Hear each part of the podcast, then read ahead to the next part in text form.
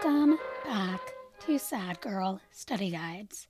As always, I'm your host, Amelia, and as always, I'm sad. Before I delve into the study guide, I have a quick little correction. In last week's study guide about Zachary Taylor, I said that Dolley Madison was the fourth First Lady, which technically isn't true. Yes, she was the wife of the fourth President of the United States, but she was only the third First Lady because Thomas Jefferson, the third president's wife, was dead by the time he was president, so he technically didn't have an official First Lady. I deeply apologize for my oversight. I am not an expert on the early First Ladies, clearly. So, let's talk about today's study guide. The subject is Millard Fillmore. Yet again, we have a president who probably didn't come up in history class, except for the utter hilarity that is his name.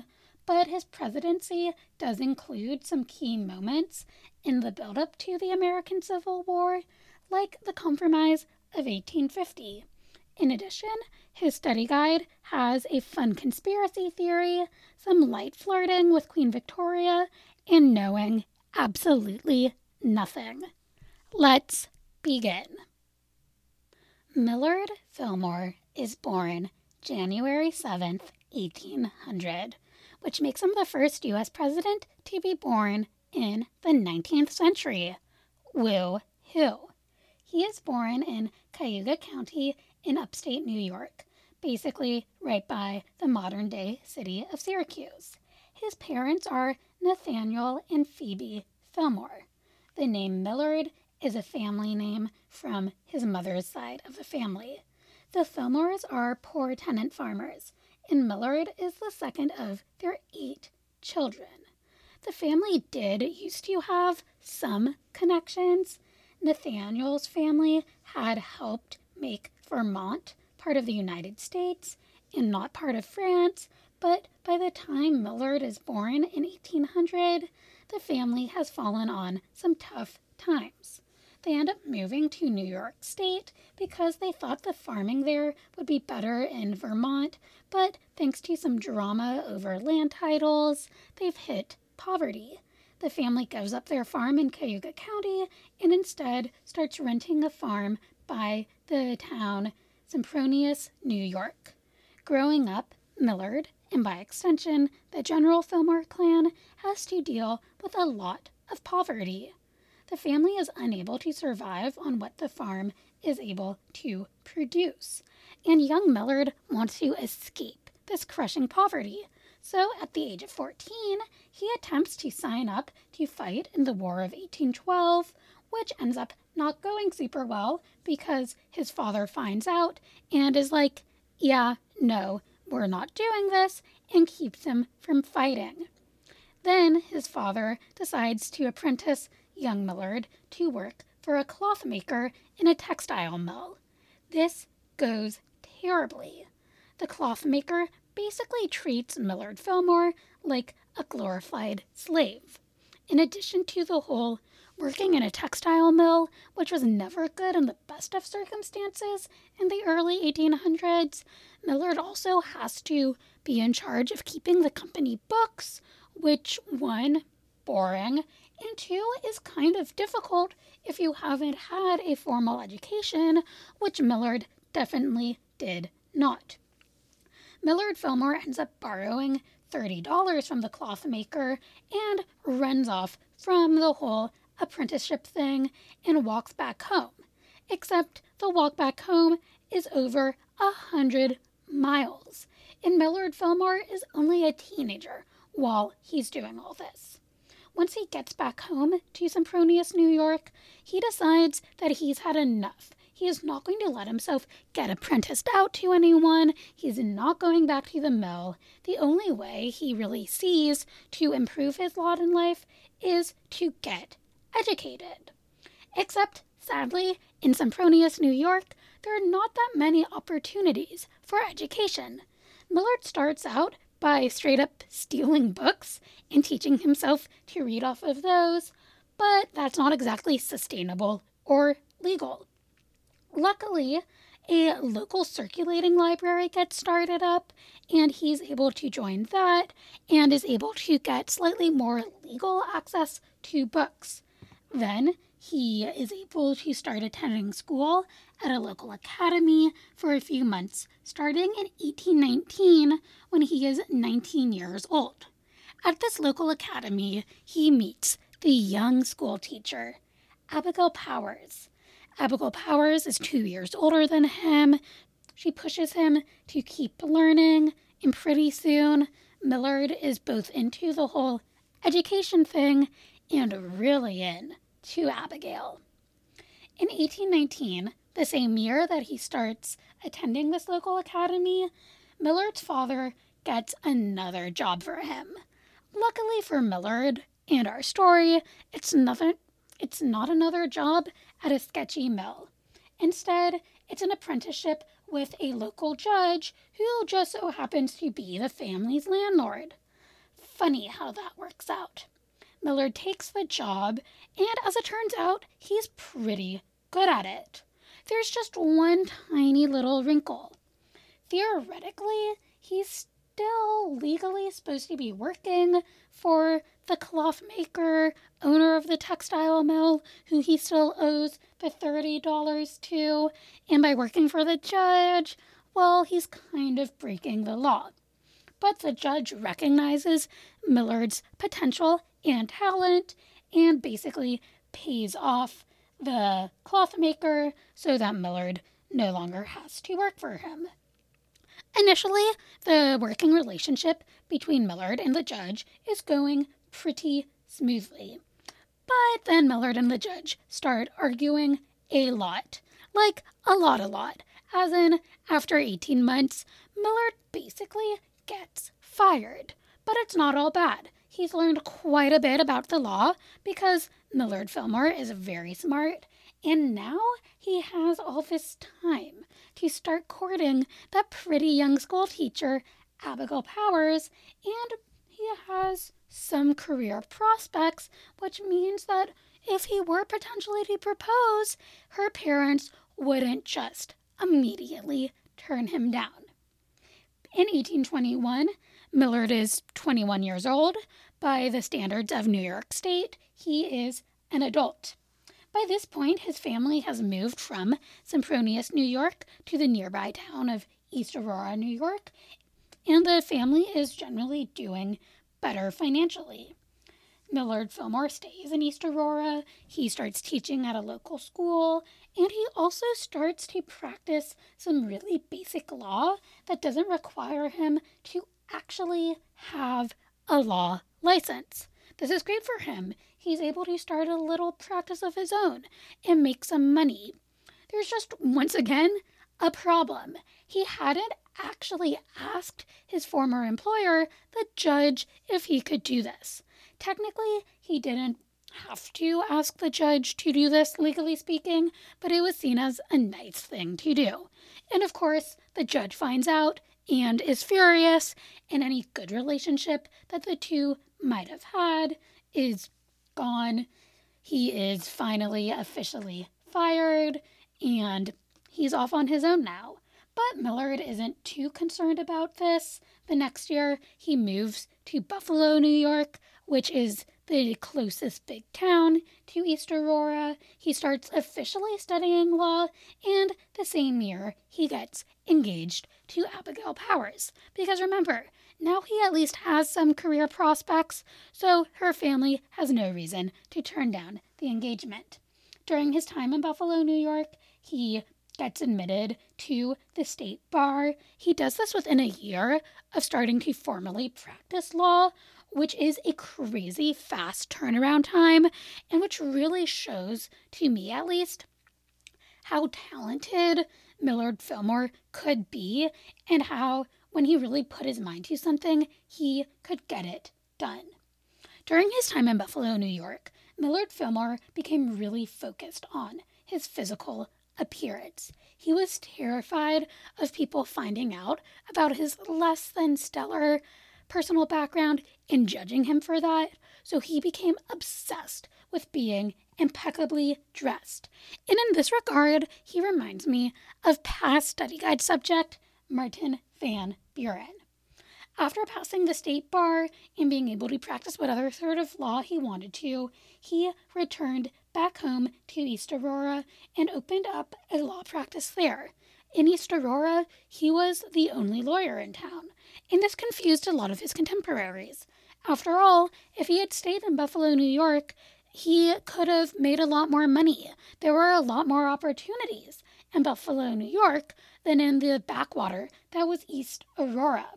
However, in East Aurora, he didn't have to worry about being judged or having to face competition. It seemed like Millard Fillmore maybe preferred to be the big fish in the small pond than the small fish in the big pond. A few years later, in 1826, Millard Fillmore finally marries Abigail Powers. The two will eventually have two children, Millard Powers Fillmore and Mary Abigail Fillmore. By the time Millard marries Abigail, he is starting to get involved in local New York politics of the late 1820s, and that means joining a sort of obscure third party, the Anti Masonic Party, which means we get to talk about Freemasons. Basically, the Anti Masonic Party starts because a lot of major Democratic politicians on the national stage, including Andrew Jackson, are Freemasons. And this is raising a lot of eyebrows because who doesn't love a good conspiracy theory? A New York guy named William Morgan decides that he was going to uncover the truth about the Freemasons and their connections to Andrew Jackson. But while he is on the hunt for the truth, he vanishes mysteriously. So a lot of people become convinced that the Freemasons had murdered him. With the benefit of hindsight, it seems pretty unlikely that the Freemasons murdered William Morgan. He probably just disappeared because that's what happened to people in the 1820s.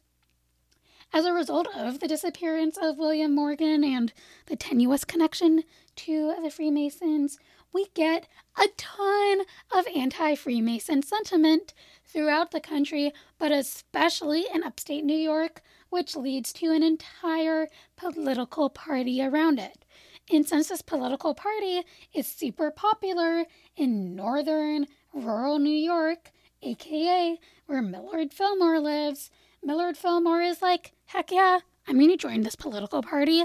Seems like good seems like as good a way as any to get ahead in local politics. And it is a really good way for him to get ahead. By 1828, Millard Fillmore has become a delegate to the New York Convention to re endorse John Quincy Adams for president, because remember, John Quincy Adams is running against that super spooky Freemason Andrew Jackson, and during that time, Fillmore also goes to a few anti Mason conventions. He's so popular at these conventions that by 1829 he becomes a member of the New York State Legislature. During his time in the state legislature, Millard Fillmore becomes seen as very articulate, stately, and very tall, which was clearly people just projecting because, as it turns out, Millard Fillmore was only five feet nine inches tall. And yes, people were shorter back in the 1820s, but I still don't think five feet nine inches was like super tall for men at the time. During his time in the state legislature of New York, he's going to serve in the non Democratic Party, which is going to be the minority party. Even though he is in the minority, Millard Fillmore is going to be a very effective politician. His big act in the legislature is going to be passing a law that would ban imprisoning people for debt. This law is super popular with his constituents because people in upstate New York at the time are not exactly swimming with cash, and it does have that nice tie to his own childhood.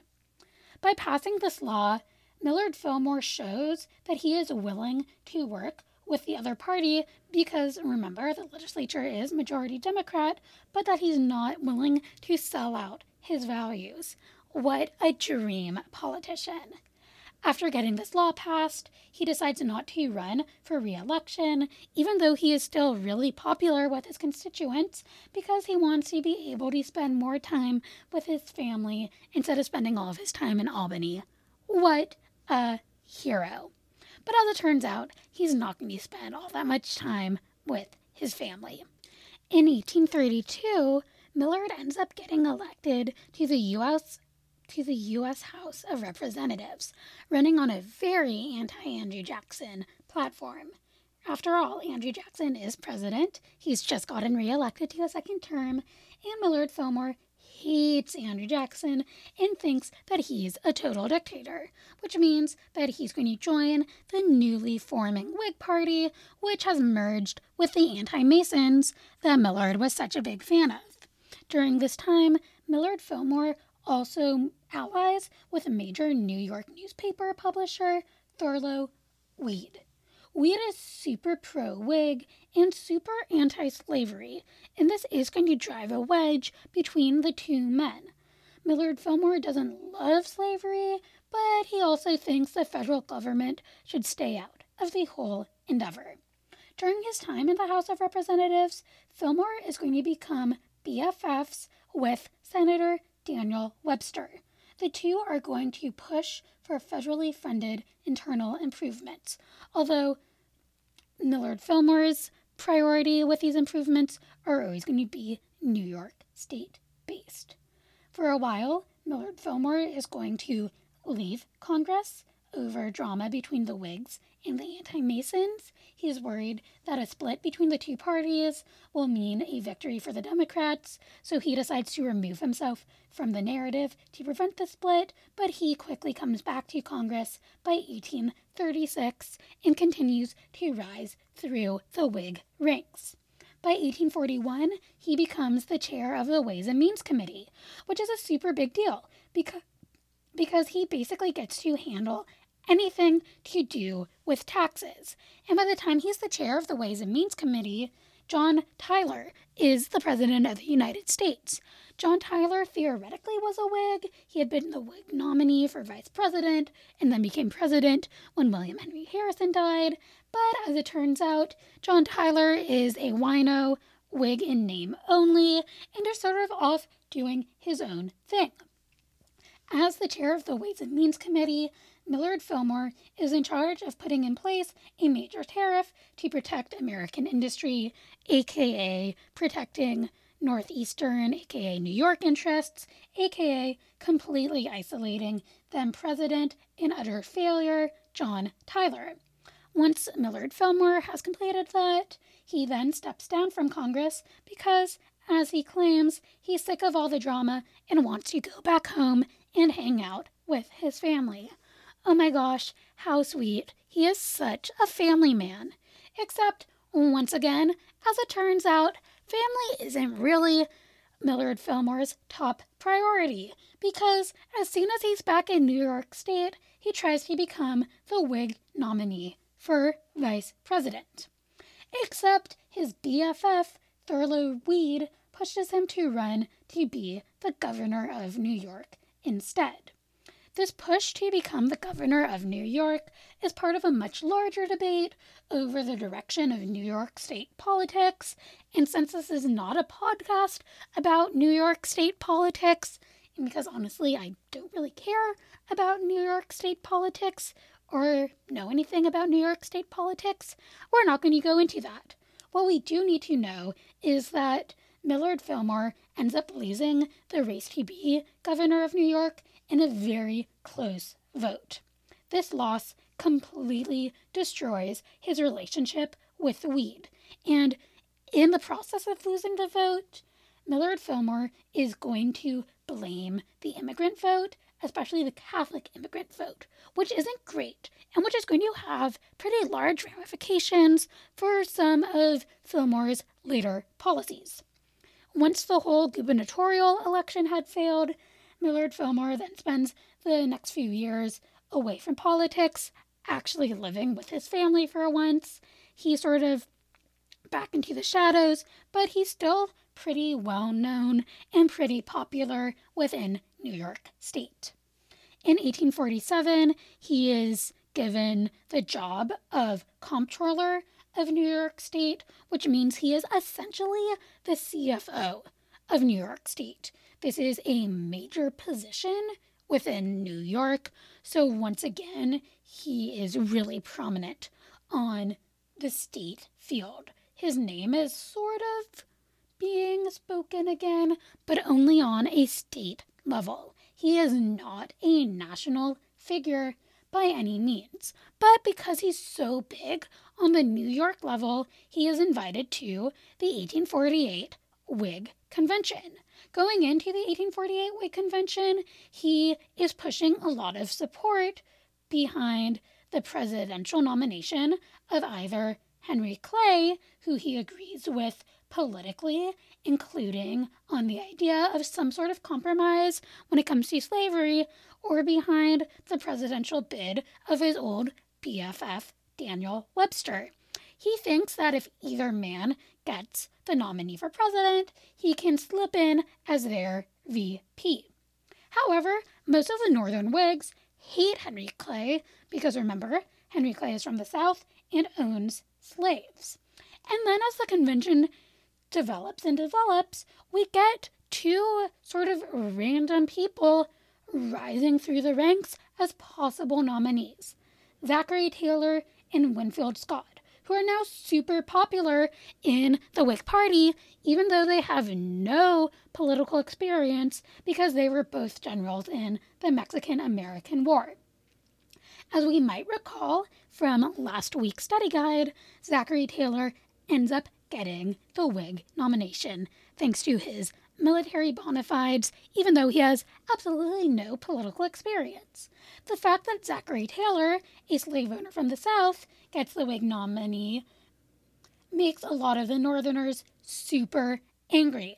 So suddenly they need a Northern Whig to be the vice president. Daniel Webster is offered the position of VP, and he says, No, not interested. Zachary Taylor sucks. I want nothing to do with him. But he suggests Millard Fillmore. He's like, here's a guy who can do things. YOLO, why not? We've actually never needed a VP before, except for that one time with William Henry Harrison, but who counts that? So suddenly, Millard Fillmore, who hasn't really had that much political experience either, is the Whig nominee for vice president. If you want a lot of details about the 1848 election, you can listen to the Zachary Taylor episode, but as a quick rundown, neither side really campaigns that much. The Whigs are hoping that Zachary Taylor's reputation as a military hero will carry the day, and surprise, surprise, it does. The Whigs basically win because Zachary Taylor is so popular, and because we have this third smaller party, the Liberty Party slash the Free Soil Party, that really pulls votes from the Democrats and hopes the Whigs win. Because the Democrats are nothing but the party that loses, thanks to third party candidates. Throughout the 1848 election, neither Zachary Taylor nor Millard Fillmore actually campaign which is probably a good thing because, as it turns out, Millard Fillmore and Zachary Taylor do not get along at all. They come from very different backgrounds, which probably was a cause for that. Nationally, Millard Fillmore is seen as this slightly snooty gentleman, while Zachary Taylor is the ever relatable old rough and ready, even though in reality the opposite was true. Zachary Taylor came from a fairly wealthy slave owning family, whereas Millard Fillmore really did have to pull himself up by his bootstraps and came from a family that left in pretty horrifying poverty. Millard Fillmore basically got shut out of the Taylor presidency. None of his allies got seats on the Taylor cabinet. He wasn't really informed of what was going on. The two were not close. Very much reminds me, yet again, of Harrison and Tyler. So, throughout most of the Zachary Taylor presidency, Millard Fillmore is just, you know, living in Washington, doing his own thing. And then on July 4th, 1850, Zachary Taylor gets sick from eating those cherries and drinking that milk. And about a week later, he dies. And suddenly, Millard Fillmore, this rando from New York who no one knows, is president. And he becomes president at a really bad time. Because as we remember from last week's study guide, we were right in the middle of a very, very angry debate about what to do with California's attempt to become a free state. So let's quickly recap that whole debate. Basically, California had become a territory in 1848 as part of the whole Mexican American War. Thanks to the whole gold rush thing, America's population shot up so quickly that within two years, California had a big enough population to qualify to be a state. And California wanted to be a free state, which is fair because California is a beautiful place that vaguely recognizes basic human rights. There was just a slight issue. One, the southern bit of California was below the whole Missouri Compromise line thing. And two, if California became a free state, the balance of free and slave states in the Senate would be thrown off, which would make the southern states extremely pissed off. So we need to reach some sort of a compromise. Henry Clay had been doing his best to work out some sort of giant compromise bill, which is what Henry Clay does best.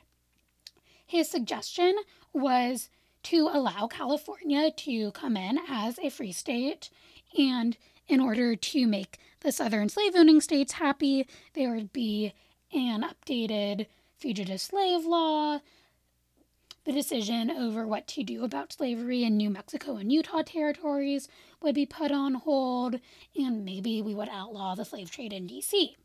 It looked really nice, except there were some issues about this fugitive slave law that made Northerners be a little unsure. For example, it removed due process from fugitive slaves. It allowed huge fines for white people who tried to help fugitive slaves. And it possibly would allow freed African Americans to be sold back into slavery. But no one really wanted to like get into the messiness of that quite yet. John C. Calhoun had suggested a completely different compromise that was much more radical and would have undone a lot of the Missouri Compromise and would have set up this weird system of like two rotating presidents. But before we could have gotten really deep into that, he had died. So we're not really going to even talk about that. As soon as Millard Fillmore became president, he was like, yeah, we need a compromise like yesterday he gets rid completely of the Zachary Taylor cabinet and replaces it with an entirely new cabinet full of people who really want to figure out some sort of compromise when it comes to California and the slave issue. This cabinet is really going to be led by his BFF, Daniel Webster, who is a big fan of compromise. Also, as a fun fact, Daniel Webster went to the same college that I went to. Go Big Green. Woo! This compromise bill does end up getting through. It is known as the Compromise of 1850. Theoretically, it is five distinct bills. Each one does get passed, but it's easier just to talk about it as one giant bill. So, what is in the Compromise of 1850? California becomes a free state. This is why California, when the Civil War happens, we'll fight on the Union side. That is why we have Union Square up in San Francisco. Next bit Utah and New Mexico stay as territories, and as territories, the decision about whether to be free or slave territories will be determined by the people living in the territory, which sets up this idea known as popular sovereignty, which is going to be super important down the line. The next idea is that we won't have a slave trade anymore in Washington, D.C. Yes, those Southern politicians can keep their slaves, but you can't buy and sell them anymore in the capital city. We also get this new updated fugitive slave law, which is super unpopular and controversial thanks to the removal of due process and these fines and the whole maybe we can sell freed African Americans back into slavery, but it still passes.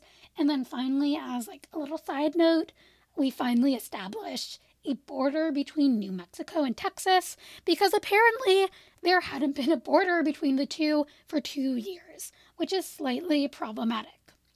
Even though the Compromise of 1850 was important and was a thing that needed to happen, it was super unpopular on both sides of the political aisle between the North and the South.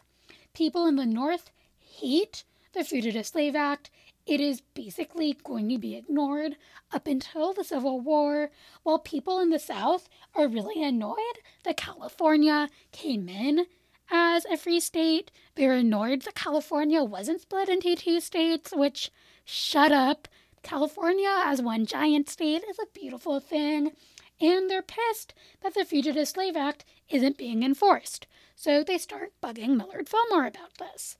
The next year, in 1851, Millard Fillmore is like, okay, fine, I will start enforcing this new law, and he kind of oversteps. The US government starts charging people who try to help escape slaves with treason, and everyone freaks the fuck out.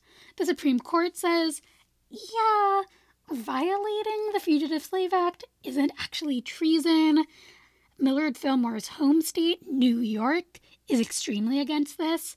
We literally get armed militias that are organizing to keep slaves from being sent back to the South. And while armed militias are never a good thing, in this case, I am firmly on their side because of the Fugitive Slave Act, we start getting into the situation where it's no longer enough for slaves just to escape up north. We start seeing this whole you have to go all the way up to Canada to fully be free. Millard Fillmore then tries the classic appease to appease everyone but pleasing no one. He sends General Winfield Scott of Mexican American War fame down to strengthen federal forts in the South because we are hearing rumblings about southern states maybe splitting off. And Millard Fillmore is like, no, no, that is not an option. But that's not really. Yeah, I'm not sure how much that worked. In addition to having to deal with the whole slavery thing, the country is still moving on. There are other concerns that Millard has to deal with. He does do a decent job of setting up internal improvement projects.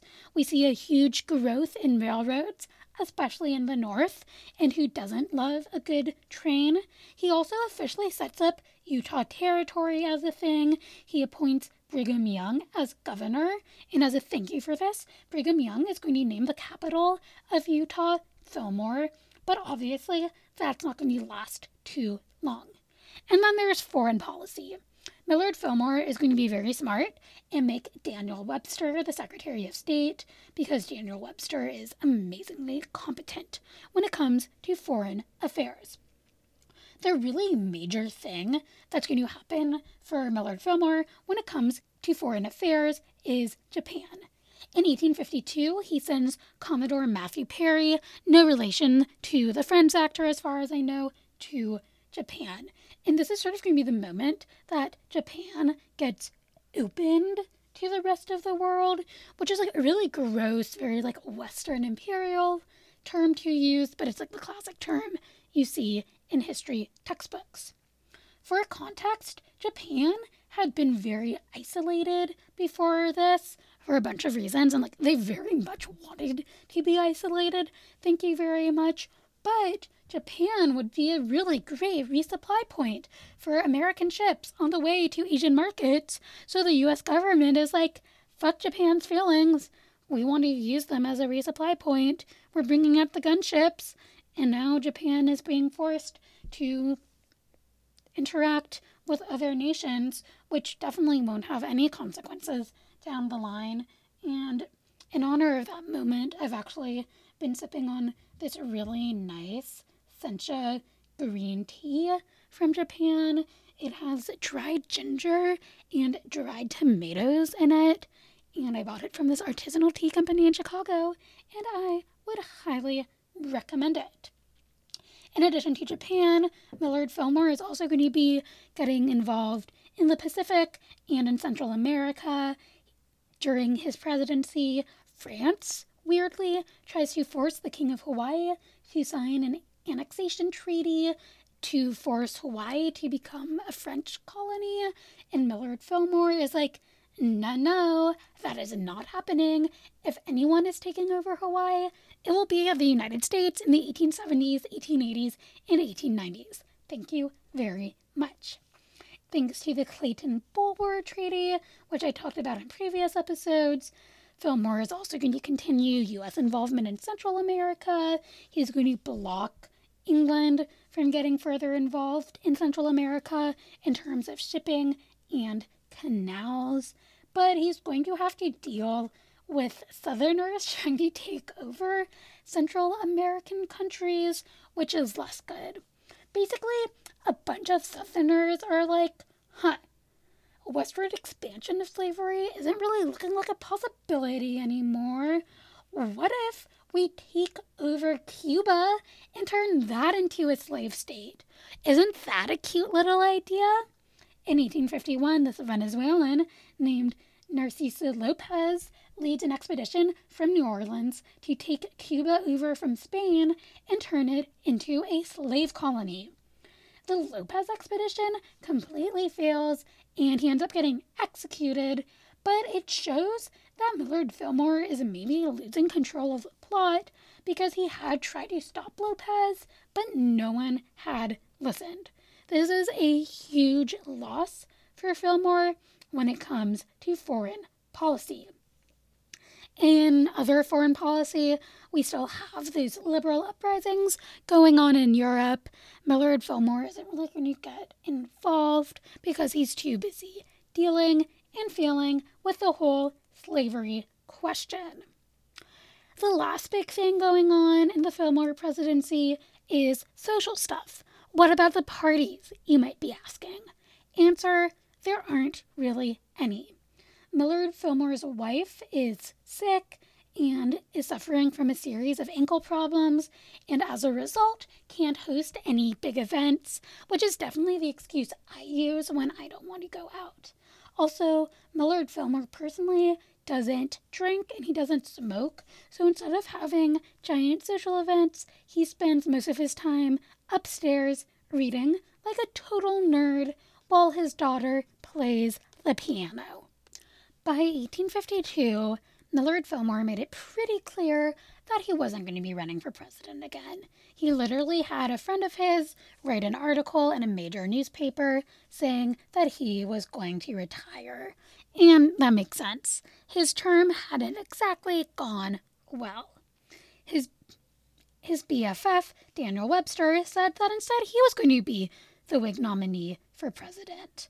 But then the Whig Party tried to talk him back into it. They were afraid that Webster was too old to run for president, which was a fair concern given that Daniel Webster died in the run up to the actual 1852 convention. The Whig nominating convention was torn between nominating Fillmore, Webster, or General Winfield Scott. Fillmore did lead on the opening ballots, but Daniel Webster stayed in the race and started pulling votes from Fillmore, and then delegates from both Fillmore and Webster ended up going to Scott. Winfield Scott ended up winning the Whig nomination on the 53rd ballot. But Southern Whigs didn't exactly like Winfield Scott because he had pushed against the whole succeeding over slavery thing, and nominating him ended up completely splitting the Whig Party on regional lines, which then made it very easy for the Democratic nominee, Franklin Pierce, to win the 1852 election. But that is a story for next week's study guide. After his term was over, Millard Fillmore probably was expecting a nice, quiet life. He did not get it.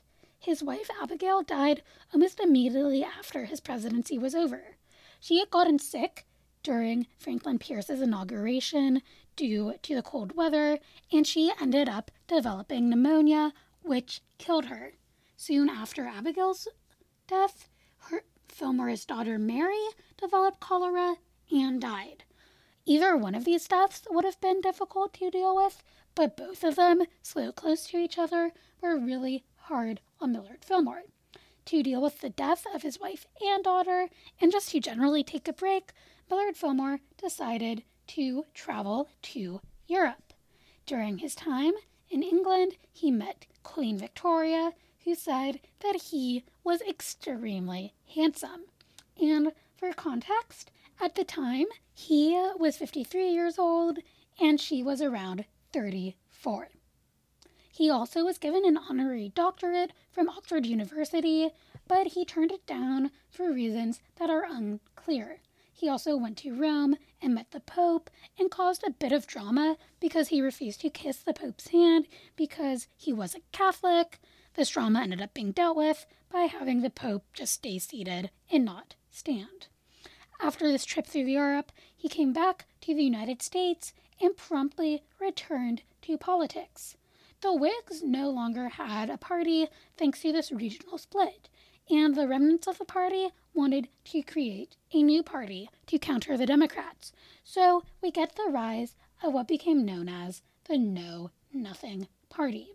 The Know Nothing Party was very much based around anti immigrant rhetoric, especially anti Catholic immigrant rhetoric, and making it harder for new citizens to vote. Millard Fillmore didn't necessarily love that bit of the party, Although remember, he had blamed Catholic immigrants for his failure to become governor of New York, but he still became their nominee for president in 1856. As their nominee, he did manage to get a lot of former Whigs to join the Know Nothing Party. In the 1856 election, Millard Fillmore received about 20% of the vote as the Know Nothing nominee. And for a third party candidate, that is pretty impressive. As a Know Nothing candidate, he did siphon away a bunch of anti democratic votes from the newly formed Republican Party and their nominee, John C. Fremont, which I talked about in the John C. Fremont Tangent Cast. Millard Fillmore's role as the nominee for the Know Nothings probably did cost John C. Fremont the White House and probably had some huge ramifications for the eventual development of the Civil War. Millard Fillmore did not like John C. Fremont. He felt that Fremont was too radical when it came to slavery, and like I said, this probably meant that John C. Fremont did not win the election.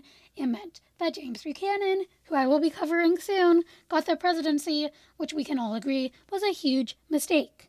After the 1856 election, he moved back to Buffalo, New York, and retired from politics for good. He ended up marrying a widow, Caroline McIntosh, in 1850, and from then on out was no longer a public political figure. By the time 1860 came around, Millard Fillmore slowly in my opinion at least, started to redeem himself. During the Civil War, he was very much on the side of the Union. He would meet with Abraham Lincoln and started to turn away from his early pro conspiracy beliefs, so good for him. He began to turn away from his slightly more ambivalent pro slavery beliefs, so once again, good for him. He raised money for the war and for soldiers and really helped with enlistment drives to get people to sign up to join the Union. So, once again, good for him. Millard Fillmore, in a really funny move, in my opinion, organized a group of home guards, aka old men, to protect upstate New York in case the Confederates tried to invade upstate New York, which obviously was not going to happen, but I guess it's the thought that counts. However, a lot of people still blamed him for the Civil War due to his support of the Fugitive Slave Act and the fact that he did not support Lincoln's reelection campaign in the 1864 election. Because of this, when Lincoln was assassinated, people painted his house black in protest. He did, however, escort Lincoln's body for part of its trip back to Illinois. Once the Civil War was over, Fillmore really focused on making Buffalo a major city in the United States. For example, he hoped to get a permanent art gallery, which was a huge deal. I think Buffalo was the third city in the US to get a permanent art gallery, but please do not quote me on that. By the 1870s, Millard Fillmore's health was starting to pretty majorly decline. In February 1874, he had a stroke, which was the first time in his life that he was sick. And on March 8, 1874, he had a second stroke and died at the age of 74. So, for those fans of the study guide who prefer bullet points to lectures, here is a quick recap of Millard Fillmore. Millard Fillmore was, was born in 1800 in upstate New York to fairly poor tenant farmers. He grew up in pretty serious poverty. It was so bad that at the age of 14, he tried to run away to join the army, which is never a good sign. As a result of his family's poverty, Millard Fillmore did not get a formal education. Instead, as a teenager, he was apprenticed to work for a clothmaker at a textile mill, which he absolutely hated.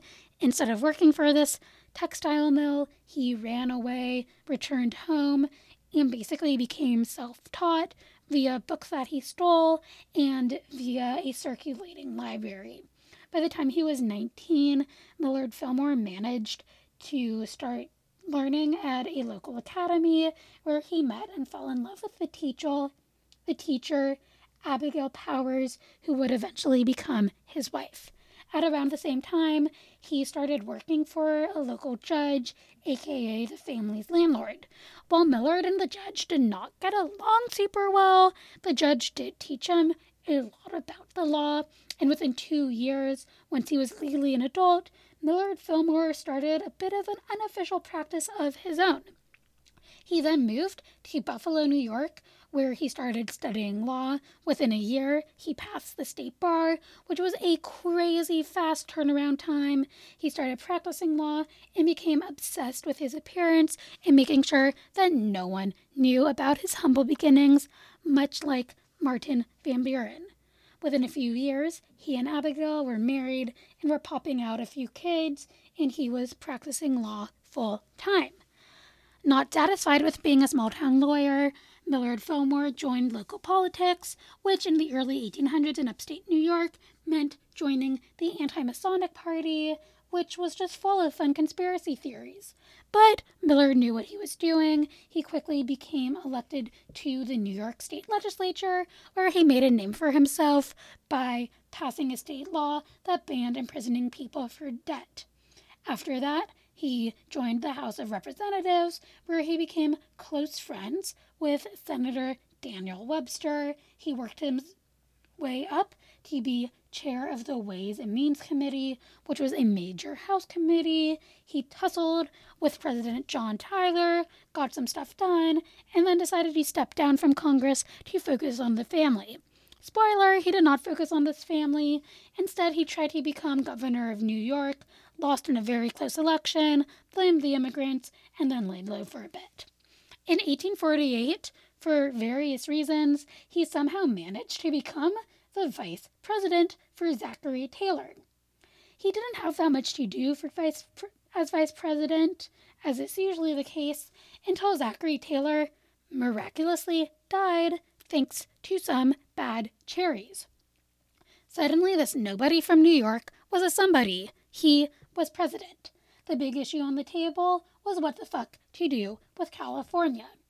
Millard Fillmore, with the help of Daniel Webster, managed to push through the Compromise of 1850, which made absolutely nobody happy. The Compromise of 1850 included some fun things like bringing California in as a slave, bringing California in as a free state, banning the slave trade in Washington D.C., deciding on the border between New Mexico and Texas, allowing the very strict Fugitive Slave Act, and letting Utah and New Mexico decide for themselves whether or not to be free or slave. The Fugitive Slave Act was amazingly unpopular because it basically got rid of due process for escaped slaves, and the North basically ignored it, which made the South extremely angry. This would plague Millard Fillmore for the rest of his presidency. He also worked on various other things in foreign affairs, the biggest of which was the opening of Japan by Friends actor Matthew Perry. By 1852, it was pretty clear that Millard Fillmore was done being president. He did not seek re election, and in the process, the Whig Party kind of imploded, making it very easy for Franklin Pierce to win the election as a Democrat.